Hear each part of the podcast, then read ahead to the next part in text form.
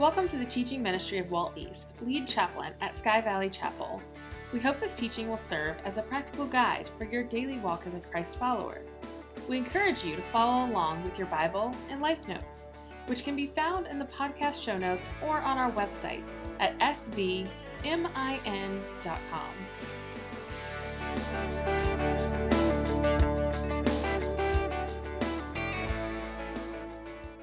Don't blink or you'll miss it.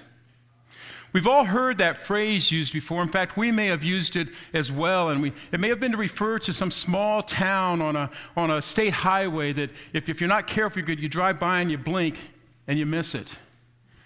It could be that little flash as you watch the sunset, particularly at sea, which, which I love doing. You watch the sunset, and just as the sun goes below the horizon, there's a little flash. If you blink, you miss it. Or it could be in a movie. Uh, oftentimes, movies will put these little things uh, that we've called Easter eggs, have nothing to do with Easter, but they're little things hidden in a movie, or maybe a cameo appearance of, of the producer or someone like that. And if you blink, you'll miss it. Well, today we come to a passage in the Bible that's one of those don't blink or you'll miss it. It's a passage that deals with three of the most significant events in the life of Jesus Christ his baptism, his empowerment by the Holy Spirit to do ministry, and then his testing in the wilderness and his temptation by Satan. So, we're going to look at these five verses uh, today that, that Mark just kind of flies by. Matthew and Luke give us a little bit more, they tell a little bit more in depth there. But Mark goes by them quickly because he wants to get to his main point, his main theme, which we saw last week, is to say that Jesus is the Son of God. And each and every one of us needs to make a decision about what we're going to do with that truth that Jesus is God's Son. So today, here's what we're going to do. We're going to, we're going to look at five verses, and then I'm going to step back and we're going to explore a little bit of the theology behind those events, these three events, and about them. Theology that's very important for us to understand. And then we're going to ask this question. Regardless of what the rest of, the, of Scripture teaches us about his baptism, his empowerment, and his testing in the wilderness, what do these five simple verses have to say to you and me in 2021 as we live our life out trying to follow Jesus? Now, since Mark is a get right to it gospel, we're going to get right to it. But before we do, I just want to welcome those that are listening to us on our podcast or on the internet. We thank you for listening. And I know many of you during COVID, uh, there's, there's some people here today that haven't been coming to chapel. They've been listening on the podcast. So we're thankful that shows they're, they're listening or listening that way. And those that aren't here, we look forward to seeing you sometime soon back here in Sky Valley. So, Mark chapter 1, we're going to begin at verse 9. It says, At that time, Jesus came from Nazareth in Galilee. And Luke tells us he's about 30 years old at this point, and was baptized by John in the Jordan. As Jesus was coming up out of the water, he saw heaven being torn open and the Spirit descending on him like a dove. And a voice came from heaven You are my Son, whom I love. With you I am well pleased. At once the Spirit sent him into the desert. And he was in the desert 40 days being tempted by Satan. He was with the wild animals, and angels attended him. Now, if any of you took the challenge that I gave you last week to read uh, straight through the Gospel of Mark, it only takes about an hour, read through it at least once to get the big picture. I bet that none of you stopped on these five verses to scratch your head and, and dig into this. You're probably like, hey, let's just keep going with the story. But what we're going to do now is we're going to step back. We're going to explore these three things that he talks about that Matthew and Luke go into much detail on. And if you want to, please take out your life notes, that ha- other half sheet of paper that you should have gotten whenever you came in. It's got a few fill in the blanks there. Take your life notes, and you'll see that there's two sections there. The first is a closer look at these three events, and then we're going to have a closer look at some life lessons, some application for us. You know, one of the keys, one of the things that I, I try to do whenever I, whenever I teach or, or whenever I preach is you know, I, want, I don't want, I don't want the, the Word of God just to be some history lesson, some ancient facts for you.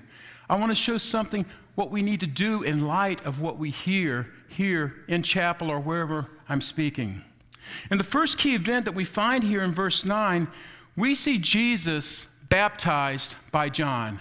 We see Jesus baptized by John. Now, now why does Mark include that? And why do the others Matthew and Luke go into such depth here?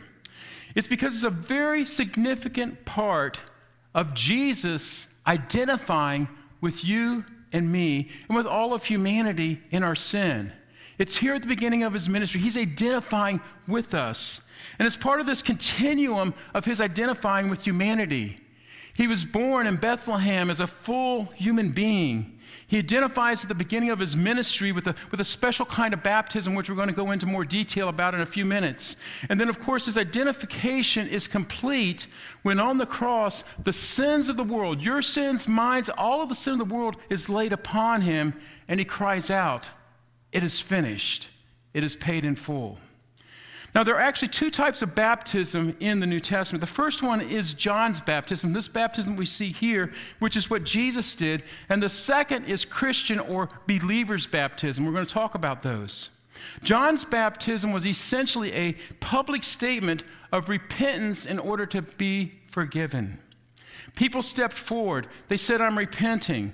Now, to repent in a biblical sense is very different than what we use it in, in, our, in, our, in our everyday English now because today it basically means someone thinks of repent, they, they mean, you know, I'm sorry. I'm saying I'm sorry.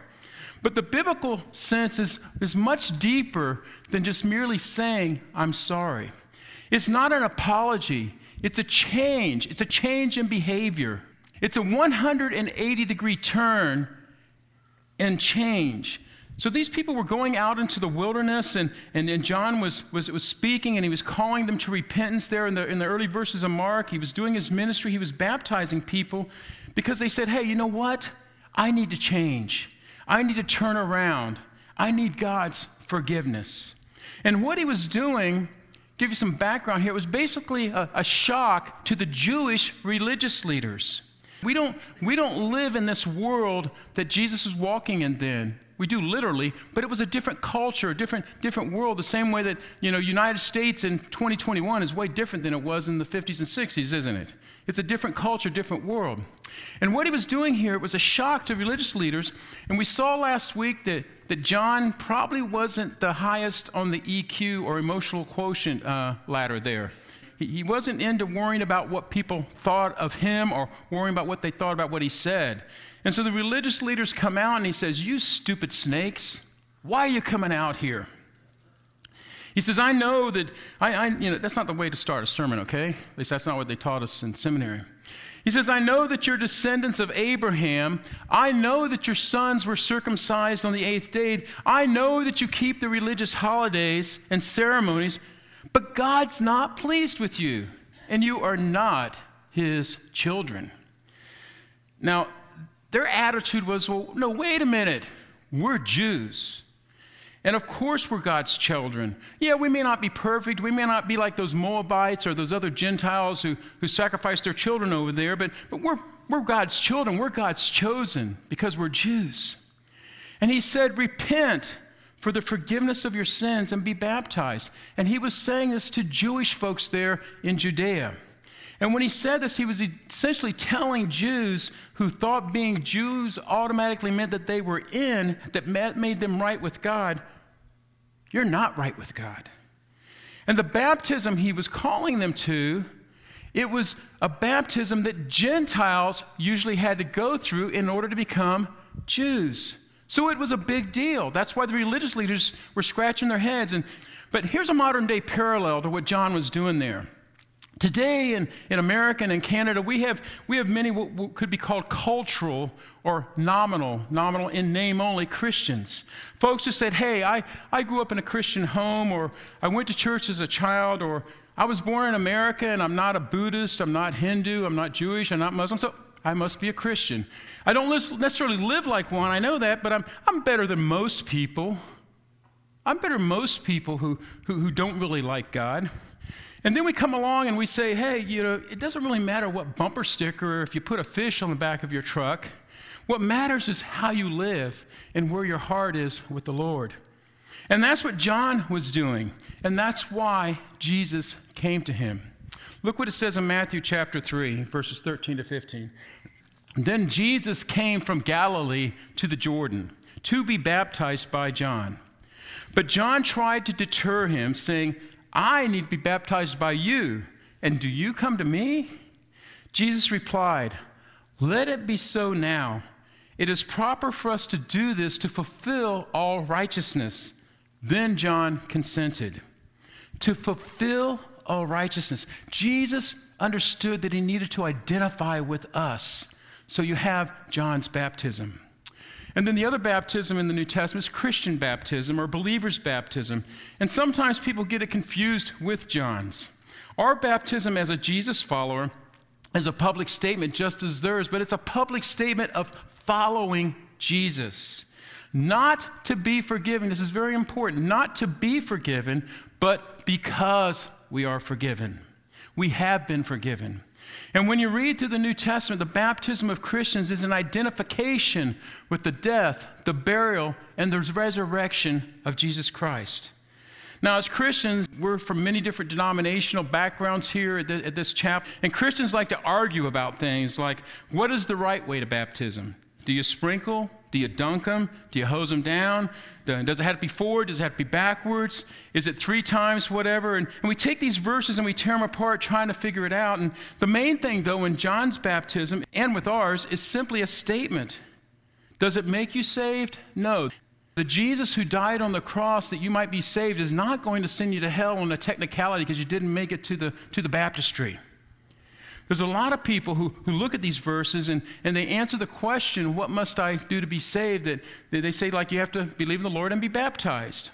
Well, that's like tell, me telling someone today who asks, What must I do to get right with God? Uh, well, you need to turn your life over to Him. You need to, need to uh, get discipled and you need to get involved in, in, in a good local church. Well, I'm making a statement of what the path is there, but I'm not giving you a checklist of the things that you need to do to avoid going to hell. Does that make sense? Make sense to you? Of course, the ultimate proof of, of what I'm saying here is a couple things. First off, the thief on the cross. When Jesus turned to him, and the, the one thief who was very contrite and and said, Hey, we're bad guys. If you're going to save someone, save yourself, but not us. We deserve, we deserve to die. Remember what Jesus said to him? Today you will be with me in paradise. And even more important, in the book of Acts, uh, there's a guy named Cornelius. And Cornelius is a Roman centurion. He was a guy, military guy, who was in, in charge of, of 100 other men. He was the first Gentile that we see in the New Testament who became a genuine Jesus follower. And Peter and the others up to this point, they had thought that becoming a Christian was basically kind of a two step process. First, you had to become a Jew, and then you became a Christian. So you have this Gentile who, who they see, they see the evidence of, of, of, faith in his life. They see the Holy Spirit is in his life. They see the manifestation of the Spirit there, and they baptize him because of what has happened in his heart. And this all led to some consternation amongst the church in Jerusalem, and they had to have a council and decide. And basically, they came down and said, okay, no, you don't have to become a Jew in order to become a Christian. Now, baptism is a sign of what God has already done. And if you're a Jesus follower and you've never been baptized, you should. Why? Because he says to. Uh, but Jesus says to, it's a, it's a public statement uh, that we're called to do in the Great Commission, the great assignment that God gave to his followers, that Jesus gave to his followers as he was departing this world to go up into heaven. He told us to go into all the world. He said, Make disciples, baptize them, and teach them to follow all the things that I've been teaching you all along. And that's basically ministry in a nutshell. And obedience in a nutshell is the same thing Jesus did to be baptized, but it's a different kind of baptism for, for the believer. The big deal of this was that though he was sinless, he had no sin, he had no reason that he needed to ask for forgiveness of God. He did it to identify with us, with the people like you and me who are sinful, and that continues all the way through. So that's the baptism of John, or by John. Now, theologically, the second important event that we find here in this passage that, again, Matthew and Luke dig into in more detail is this He's empowered by the Holy Spirit. He's empowered by the Holy Spirit in verses 10 and 11. And as he comes up out of the water, heaven is torn apart, as it were, and the Spirit of God comes down on him like a dove. And so the Father then says, a voice from heaven says, This is my Son. I am well pleased with him. I'm well pleased with you. So, what's the big deal about that? Well, the big deal, as we pointed out before, is that Jesus set aside his divinity. If you didn't get last week's uh, first message in Mark, you can pick it up on off of our website or on podcasts, all the main, main podcast uh, platforms. But Jesus did not come with all of his divinity. It tells us in Philippians 2 that he, he emptied himself of that and he came as a man and he lived life as a man. He wasn't like, you remember Clark Kent? the old black and white Clark Kent. I forget the guy that played him, but, um, but I can remember this guy, you know, dark hair like my daddy had, and, and, and he looked different with his glasses off or something. But Clark Kent was Superman, but he, he was pretending to be a human. That's not what Jesus was doing. He wasn't pretending to be a human, he came fully human. And he set his divinity aside. He was fully God. He put his divinity aside. He was born, and for that period of time, he lived as a human being the same way that you and I live, except for the sin nature. He didn't have the sin nature.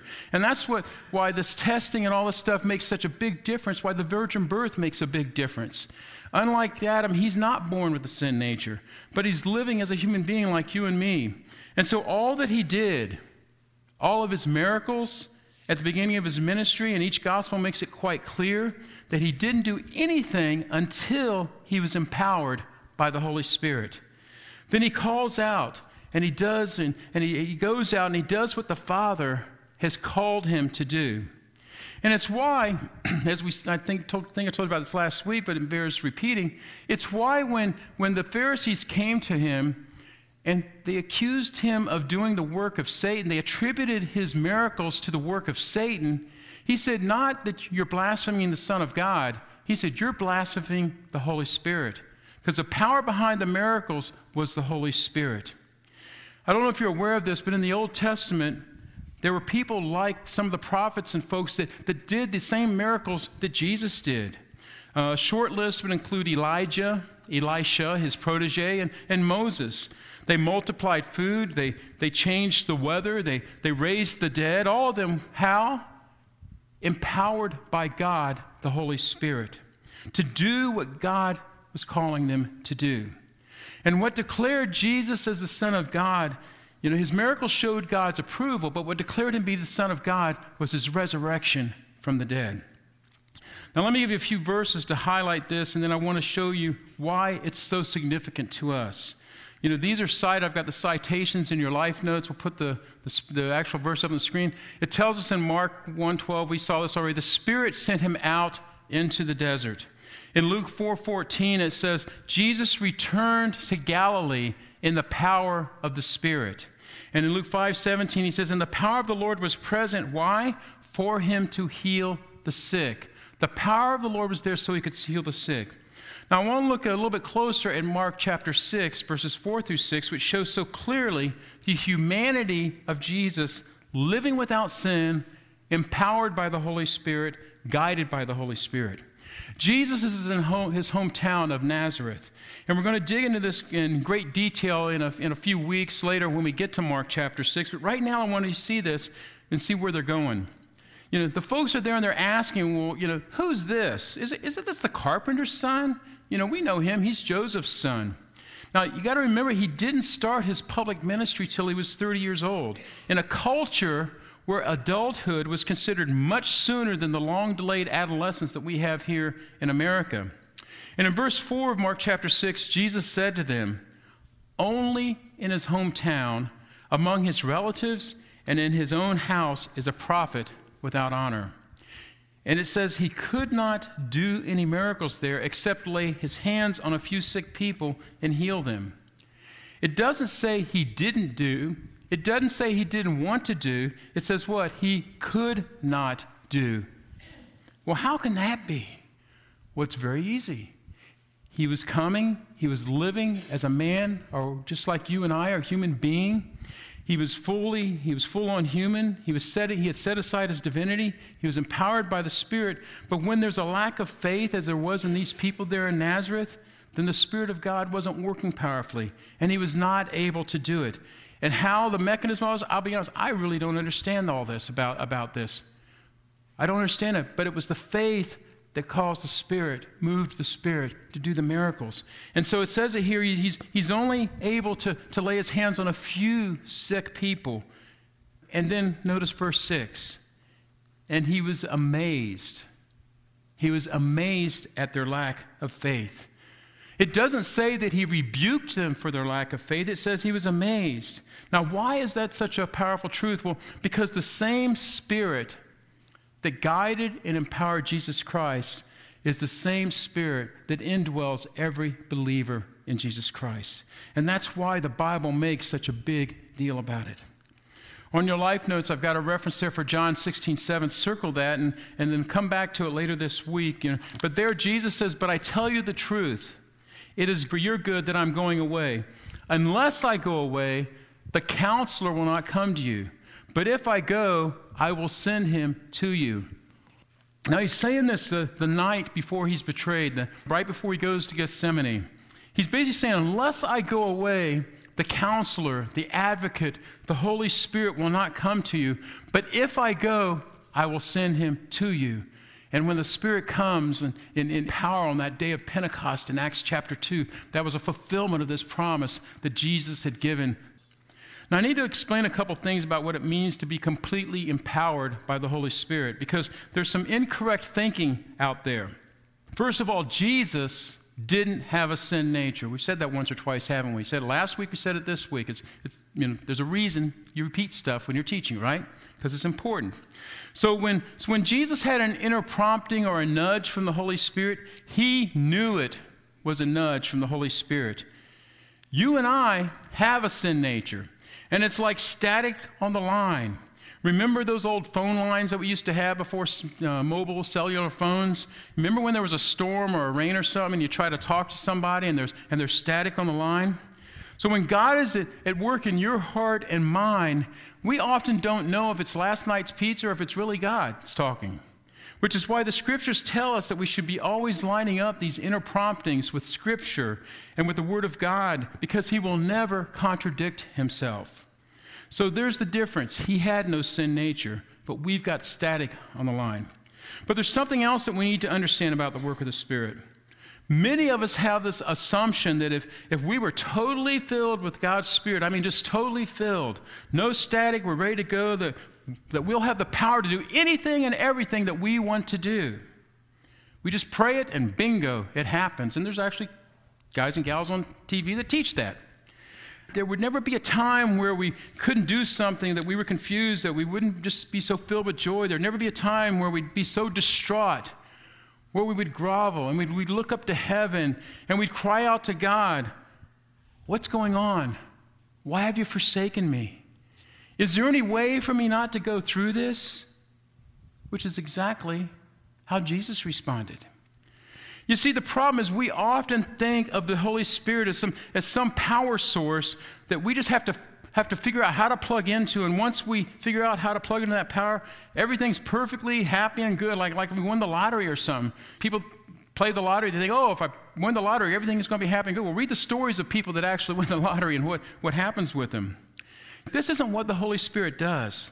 The Holy Spirit, get this, the Holy Spirit guides us and empowers us to do what God wants us to do, not what we want to do. I think it's one of the reasons why Paul, again in Philippians, says, Have the mind of Christ. And I don't know about you, but I don't naturally have the mind of Christ. I have to, I have to be dedicated to it, work at it, to have the mind of Christ. The Holy Spirit, just as with Jesus, guides. The Holy Spirit is what inwardly, through the scriptures, with wise counsel, inner promptings, helps us to understand what the Father wants us to do, and then empowers us to do that which and only which the Lord wants done. Jesus was empowered by the Holy Spirit. The third thing we see here, if you look back at Mark chapter 1, verses 12 and 13, it says that Jesus was tested by Satan. It says that once the Spirit sent him out into the desert, and he was in the desert 40 days being tempted by Satan. Well, the reason that this is the first thing the Holy Spirit does is because of what Jesus' assignment was. Jesus came to pass the test that Adam failed. When Adam sinned, sin was passed on to all of Adam's descendants, and every single one of us is a descendant of Adam. And we're born with a sin nature. We don't have to go looking for it, we're born with it. How many of you had to teach your kids to be self centered? If you don't remember, just go spend some time with a two year old. You know, you don't have to teach a two year old to be self centered. No kid ever had to be taught how to sneak a cookie out of the cookie jar, and some adults don't have to be taught either. Nobody ever had to teach us how to lie or stretch the truth. We find ourselves in a situation which is, is uncomfortable and the consequences are great, and boom, we just do it. It comes naturally to us because of our sin nature. And so his purpose was to come and pass the test that Adam failed. In 1 Corinthians 15 45, it says, So it is written, the first man, Adam, became a living being. The last man, or the second man, Adam, became a life giving spirit. So Jesus passed the test that Adam failed. Therefore, and because of this, he could die for our sins because he was perfect. And he had no sin. He had no consequences of sin on, on him. He's the only one that could step forward and take your penalty and my penalty for our sin because he didn't have the same penalty on him. Now, I want you to see a couple verses that combine this humanity and temptation thing, first in Hebrews chapter 2. It says there, it says, for this reason, for this reason, he had to be made like his brothers in every way. How? Fully human. Every way he had to be made like us. Why? In order that he might become a merciful and faithful high priest in service to God, and that he might make atonement, he might pay for the sins of the people. To be fully human means he's got to go through the same trials, the same tests, the same temptations as we do. And in Hebrews chapter 4, speaking of Jesus again, the writer writes this For we do not have a high priest who is unable to sympathize with our weaknesses. He understands, is what the writer's saying. But we have one who has been tempted. How? In every way, just as we are, yet and that's a very important phrase coming up here. Yet he did not sin. He had no sin. And that's why the Spirit compelled him to go there, to be tempted and tested. Now, what about his temptations? What about these tests? Uh, again, Matthew and Luke go into in very much detail, and we're just going to gonna go over them quickly here. You know, but he faced the same things. He faced, you think about these, the way I've got he faces the same things that, that we face. And the first temptation is this who will we trust in a crisis? Who will we trust in a crisis? Jesus went out there and we're told that he was called to fast for 40 days. And if you know anything about fasting or if you ever fasted, you know that at the beginning you're hungry and then, and then there comes a point in fasting that you lose your hunger. And when you start to get hungry again, it basically means that your body is, is shutting down. And at that point, the enemy shows up the adversary, Satan, the tempter shows up and says, Hey, if you're really the Son of God, turn these stones into bread. And Jesus says, No, I'm going to live by the Word of God. That's what we live by. And he's basically saying that even though he's got a crisis going on there, even though God's way does not seem to be working out very well at that time for him, he says, I'm still going to trust the Father. I'm going to lean on his word, not on my own understanding. I'm going to acknowledge him here. Now, we all face that, don't we? We've all tried God's way and found at points that it's not really working, and we, you know, that's when we oftentimes get a little bit scared, and then we sometimes say, "Well, God, you know, okay, I must have messed something up, but let me let me just take it from here and do it my way." And we know that it's not right, but we figure that that we can't see the way out of the crisis, so we try to work it out and make it work and manipulate it to work. The second temptation he faced was this What will we do to speed up the process?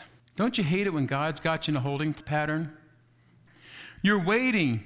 You know kind of what's up. You, have you've heard God speak to you. You know what's up, and it's like, it's not happening.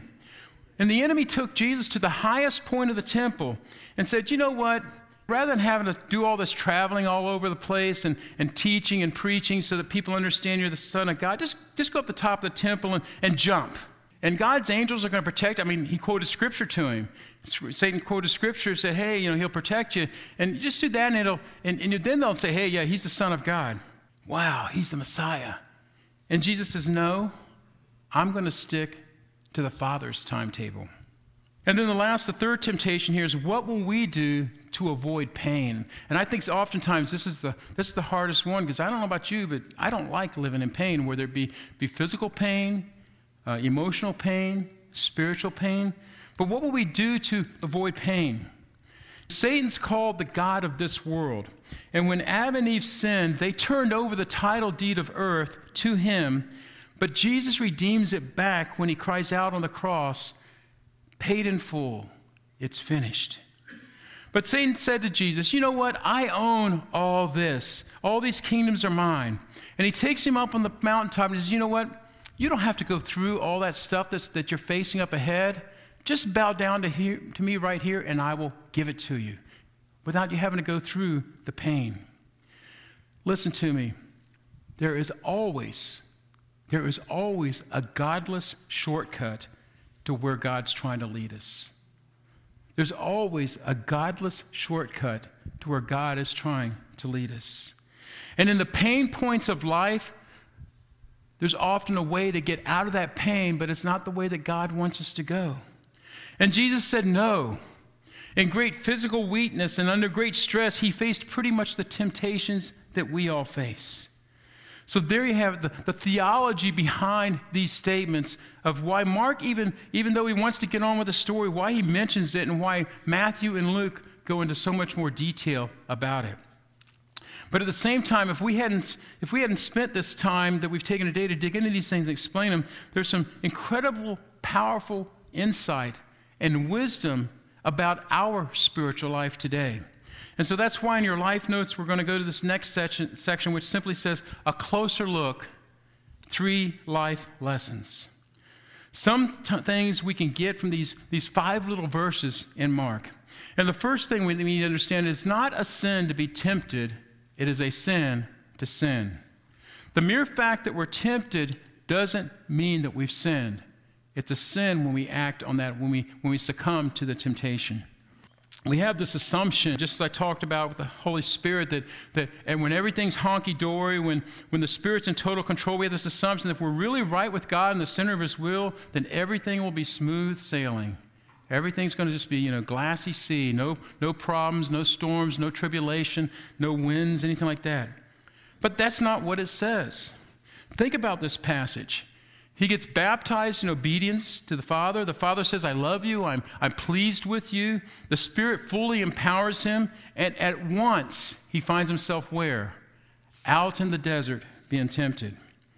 And here's a kind of a picture of what's going on here. He, he you know, he's following God's will.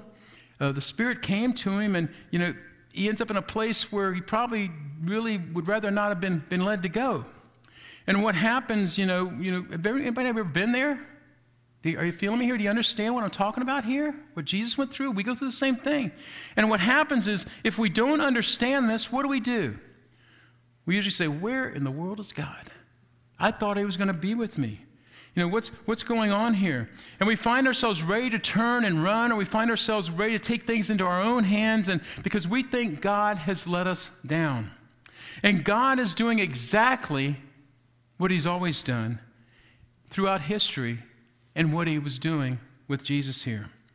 Sometimes trials and testings and suffering are necessary. They reveal what we're made of, they prepare us for the future. They prepare us for things that we're going to be called to do, and it's the only place that we learn what real obedience is. There's an interesting verse in Hebrews chapter 5 verse 8.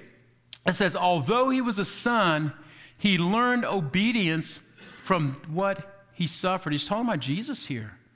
Although he was a son, he learned obedience. How? From what he suffered. You know, we read that and scratch our heads saying, well, how does that work? Well, well, think about it. How do you learn obedience in what you suffer? Well, I'm not learning anything about obedience when you tell me to do something that I already want to do, am I? But when you tell me to do something that I don't want to do and I act on it in obedience, that's real obedience. That's a completely different story. And make sure you fill this out in your life notes. Obedience takes us where we need to be, not always where we want to be. Obedience takes us where we need to be, not where we want to be. Obedience will take you where God wants you. And sometimes that's green pastures, that's the smooth seas. it's a beautiful place. And other times it's through a valley, or it's through a desert, or it's through a storm. In the 23rd Psalm in the Old King James, it says, Though I walk through the valley of the shadow of death, the Lord is with me. And we oftentimes, so many times, we take that one little verse and we say, Oh, isn't that nice? You know, okay, when I'm dying, God's going to be there with me. But that's not what the psalm is talking about. That's not what he means. Remember, this is he's talking about a shepherd. The whole thing, the whole thing behind the it starts with what? The Lord is my shepherd. And again, since we don't understand the cultural context, let me help you out here. Back then, shepherds would be leading their sheep. And in the summertime, the summer would burn off the grass in the lowlands. And as the sheep would graze, the shepherd would have to lead them higher and higher because sheep are not the smartest animals in the world. And the shepherd would have to lead them and coax them and, and get them to go up higher to the higher elevations. If you've been here in Sky Valley during the summer, you understand what I'm talking about. Things get brown. The grass gets burned off. It may be there now, but it's not there, it's not there then. And so the shepherd, you know, it's talking about God being the good shepherd. The Lord is my shepherd. I shall not want. And, and then it says, He makes me to lie down in green pastures. You do remember that word, makes me. Do you have to make me do something that I want to do? No. You have to maybe some, do something that I'm, I'm trying to avoid that I, that I don't want to do. Then he goes on, he says, He leads me in the paths of righteousness or the, or the right path for his name's sake. That's when he then says, Even though I walk through the valley of the shadow of death, I'll fear no evil. And what that passage is saying is that, that he leads me where I don't want to go. He's speaking of leading the sheep up through the valley, up to the plateau, up to the green, greener places where the grass has not been burned off. And going through that valley can be kind of scary because there's predators there. And sheep may be dumb, but they understand they don't want to be around the wolves and, and the, other, the other predators, the lions and such like that. The psalmist is reminding us but the Lord is with you even when you go through the scary valley. And so, in this passage, is the idea that obedience will take you where you need to go. And sometimes it'll be green pastures, and sometimes it may be a desert or a storm. But remember, He's with you. We need to always remember that when we find ourselves in that desert that, that God laid on us, that we had nothing to do with, or that He clearly called us into, that He's with us. Another example is found is in Exodus chapter 14. For centuries, the Israelites had been slaves in Egypt. And a guy named Moses shows up and he delivers them with God's power through, through a series of miracles and plagues. And, and now they're free and, and they're rich because at the time God said, Hey, I want you to plunder the Egyptians, ask them for stuff, and they're just going to give. And the Egyptians want to get rid of them because of the plagues. They, Here, take it. Take all this wealth and go. And so they're free and they're also rich, and God leads them. He's leading them by a cloud and a, and a pillar of fire. And so God leads them essentially, though, into a trap. At least that's what it looks like to them. He led them into a box canyon. They had the Red Sea in front of them, they had mountains on the side, and now they've got Egyptians tracking them down, coming after because Pharaoh, you know, had a, had, a, had a change of heart again. And he's, and he's trying to come and he's trying to get his workforce back. And, and they're scared to death.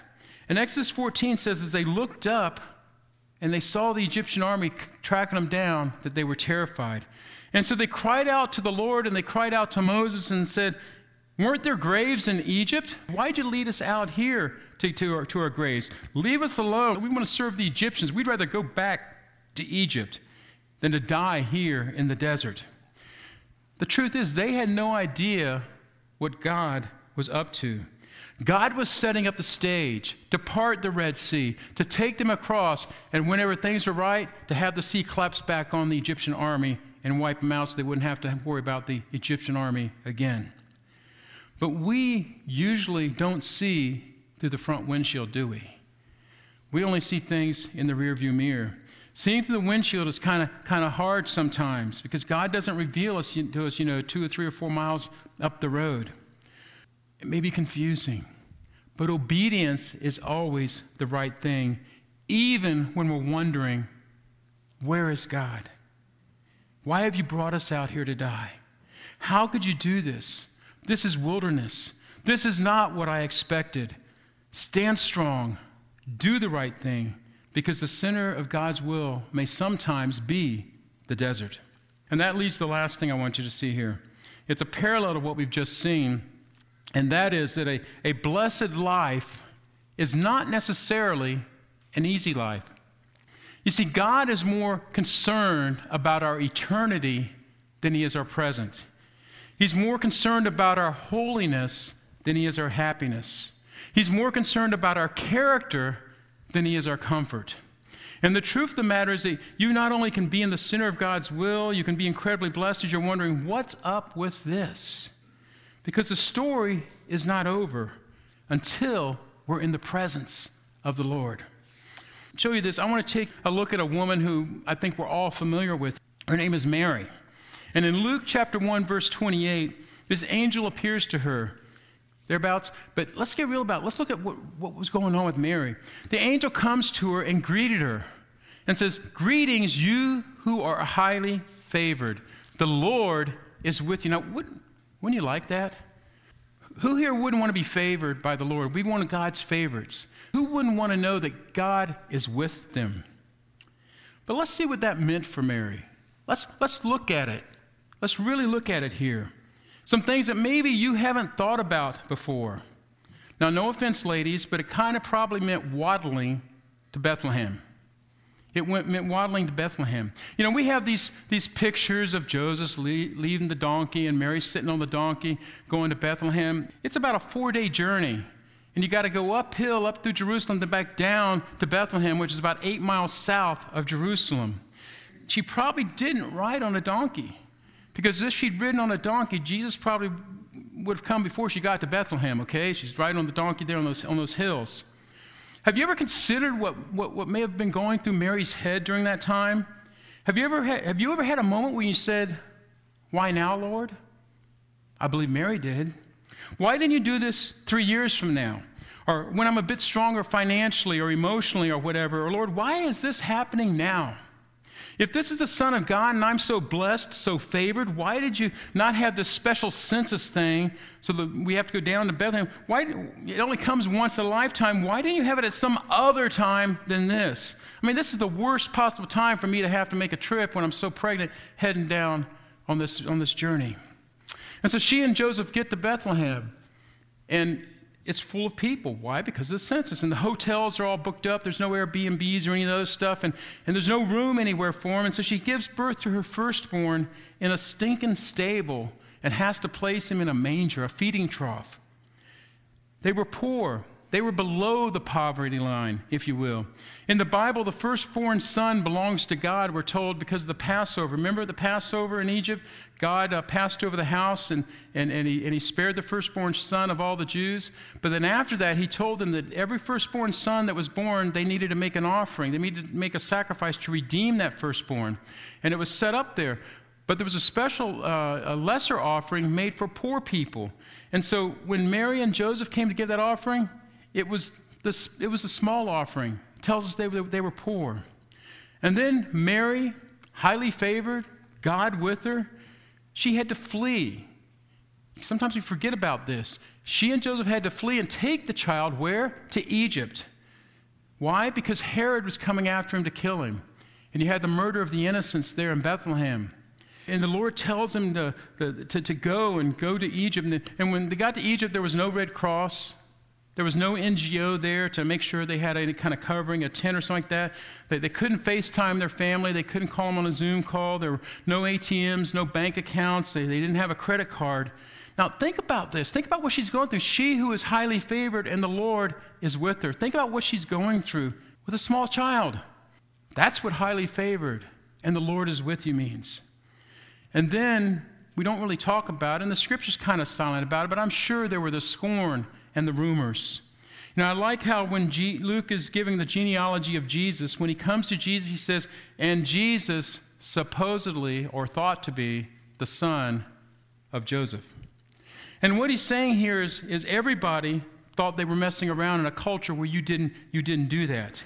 And I guarantee you, very few people would have bought the whole virgin birth, Holy Spirit thing. You know, I mean, would you, if someone got pregnant on your block and, and, and you so it's the Holy Spirit. That's, that's how it happened. Her entire life was lived in a culture where this was completely unacceptable, where she was the subject of rumors. And have you ever had someone say something that is untrue about you? Have you ever had someone just pass a word or repeat something that was absolutely untrue? Have you, have you ever asked God, God, why are you letting this happen? Why is this happening to me? Because you're highly favored, and I'm with you. Next, we see Joseph around up until about age 12. And then after that, we don't know when, but by the time Jesus starts his, his public ministry at age 30, Joseph is dead. He's not there anymore. And then the last Mary has to watch her son be executed on a Roman cross. You know, we have different ideas about what it means to be favored, don't we? Ideas of what it means for the Lord to be with us. And when they're of our own making, rather than as found in Scripture, the enemy has us right where he wants us. Because we're ripe to question and to doubt God to doubt God's goodness, to doubt that God really is with us and that God really cares for us. We end up judging the goodness of God by, by today's ideas of success and failure when we should be judging it by the cross. We judge whether it's, whether it's worth it or not by today's heartaches, not by eternity. Paul, in the book of Acts, he planted many churches. And in Acts chapter 14, it talks about him preaching the good news about Jesus in city after city. And it says that he returned to some of those cities, strengthening the disciples and encouraging them. Now, what, is, what does Paul say to strengthen them and encourage them? Does he say, Oh, God loves you and has a wonderful plan for your life? No.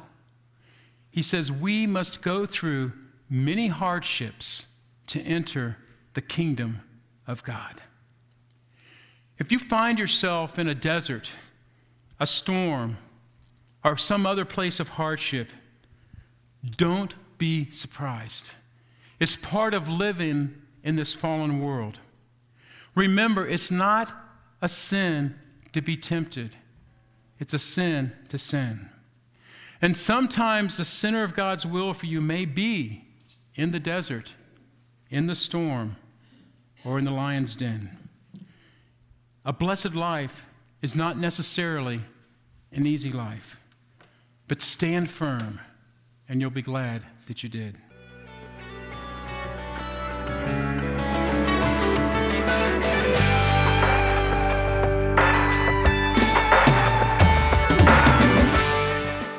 Joining us for this message. For more information on Chapel Mole and the ministry of Sky Valley Chapel, please visit our website at sv min.com. You can support this ministry on our website, Facebook page, or by downloading our app in the Apple or Google Play Store. Have a blessed day.